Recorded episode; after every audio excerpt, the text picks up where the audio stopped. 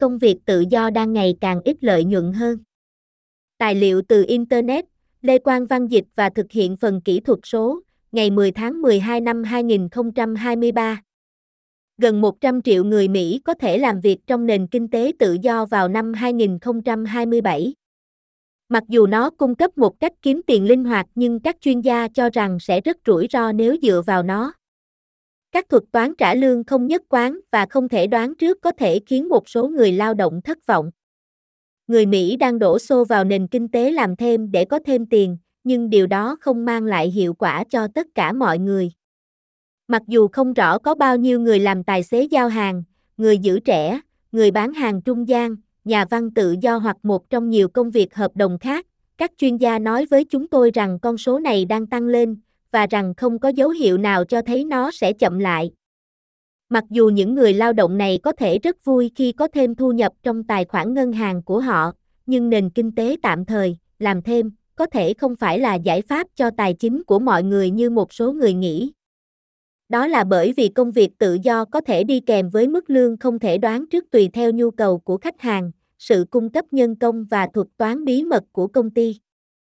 Nền kinh tế tự do là một ngành trị giá khoảng 1.000 tỷ đô la ở Hoa Kỳ, theo nghiên cứu được công bố đầu năm nay bởi Robert Peterson, John T. Stuart III, Chủ tịch Centennia về quản trị kinh doanh tại Đại học Texas ở Austin, và John Fleming, người đã viết cuốn sách Việc làm tối thượng, tính linh hoạt, tự do và phần thưởng. Nghiên cứu của họ cho thấy nó dự kiến sẽ tăng từ 16% đến 17% mỗi năm, nhanh hơn 4 lần so với nền kinh tế truyền thống. Đến năm 2027, nghiên cứu dự đoán gần 100 triệu người Mỹ, khoảng 40% dân số trưởng thành, sẽ tham gia toàn thời gian hoặc bán thời gian vào nền kinh tế tự do. Nền kinh tế đã thay đổi rất nhiều ở chỗ mọi người thường lái xe cho Uber trong 9 giờ để họ có thể có 100 đô la để có thể đến quán bar vào cuối tuần này với bạn bè của mình, Charles Rosenbach, chủ tịch công ty fintech PayQuicker, công ty giúp tạo điều kiện thanh toán cho những người lao động tự do, nói với chúng tôi.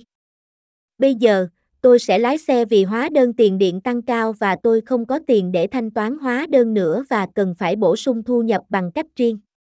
Chúng tôi đã nói chuyện với các chuyên gia về tình trạng của nền kinh tế tự do của Hoa Kỳ, nơi nó đang hướng tới và những điều mọi người nên biết trước khi tham gia. Lợi ích của công việc tự do Trên tất cả các nhóm nhân khẩu học, người lao động tự do đang mong muốn có được sự linh hoạt cao hơn, đa dạng hóa nguồn thu nhập của họ, gặp gỡ những người mới và khám phá những sở thích trong thời gian rảnh rỗi của họ.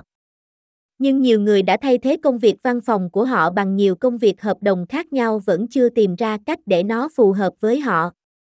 Nhiều người đã tham gia công việc tự do với suy nghĩ rằng họ có thể kiếm sống bằng cách làm một hoặc hai hợp đồng tự do, nhưng lại gặp khó khăn trong việc kiếm đủ tiền để thanh toán các hóa đơn hoặc lên kế hoạch cho tương lai.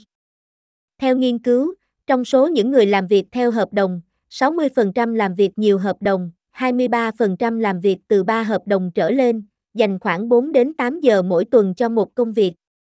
Ngoài ra, chưa đến 10% công nhân làm việc tự do kiếm được hơn 2.000 đô la một tháng. Đại đa số mọi người đang tìm cách tận dụng thời gian của họ tốt hơn, Fleming nói, khi đề cập đến những người lao động tự do. Nhà cái, chủ nhân, luôn thắng.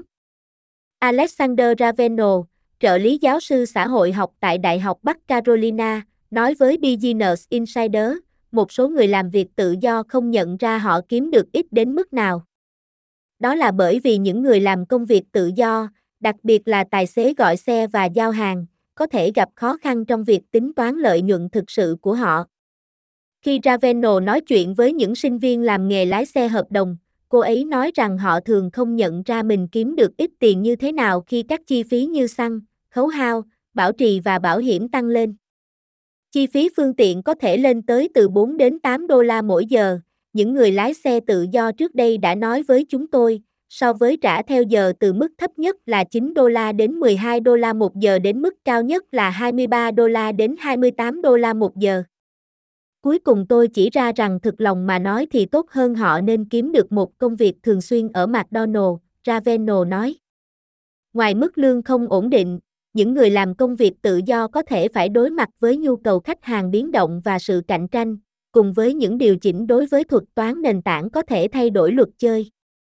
Đó là lý do tại sao những người làm việc tự do nên cẩn thận khi phát triển quá phụ thuộc vào bất kỳ nền tảng duy nhất nào, các chuyên gia nói. Khi nói đến nền kinh tế tự do, nhà cái, chủ nhân, luôn thắng, Raveno nói.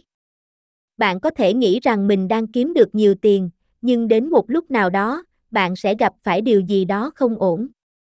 Bạn sẽ bị sa thải khỏi nền tảng đó, bạn sẽ bị xếp xuống hàng đợi hoặc bạn sẽ bị ảnh hưởng bởi sự thay đổi đối với thuật toán. Khoảng 43% công nhân tự do được Peterson khảo sát nói rằng chưa đến 10% thu nhập hộ gia đình hàng năm của họ đến từ công việc tự do.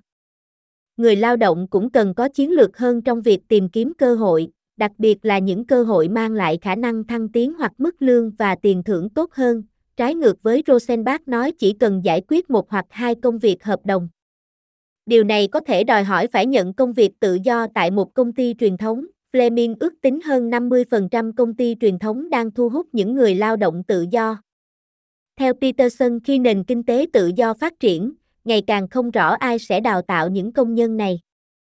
Ví dụ, nhiều công ty sẽ không đầu tư thời gian và nguồn lực để đào tạo một công nhân chỉ làm việc 8 giờ một tuần và các trường cao đẳng không thường xuyên thông báo cho sinh viên về cách điều hướng công việc hợp đồng một cách tốt nhất, Fleming nói. Peterson cho biết ông dự đoán sẽ có nhiều công ty áp dụng nền tảng nhân tài nội bộ để thu hút nhân viên đấu thầu công việc nhằm kiếm thêm tiền, thay vì phải đào tạo và theo dõi nhân viên bên ngoài. Điều này có khả năng có thể làm giảm số lượng nhân viên hợp đồng làm việc trong các lĩnh vực truyền thống hơn. Tuy nhiên, những thay đổi như vậy trong nền kinh tế tự do có thể thúc đẩy người lao động xây dựng thương hiệu hoặc sản phẩm của riêng họ nhiều hơn, Rosenbach nói. Công việc biểu diễn đang hướng tới đâu? Các chuyên gia mà Business Insider đã trò chuyện nói rằng họ mong đợi ngày càng có nhiều người làm việc từ 3 đến 5 hợp đồng liên quan đến niềm đam mê của họ. Ví dụ, mọi người không cần phải làm việc 40 giờ một tuần cho một công ty gọi xe khi họ có thể dành 10 giờ cho việc đó và dành 30 giờ còn lại để viết lách, chụp ảnh hoặc bất động sản. Một phần trong số đó là phần thu nhập, nhưng một phần trong số đó là về cơ bản mọi người đang quản lý cuộc sống của mình, Rosenbach nói.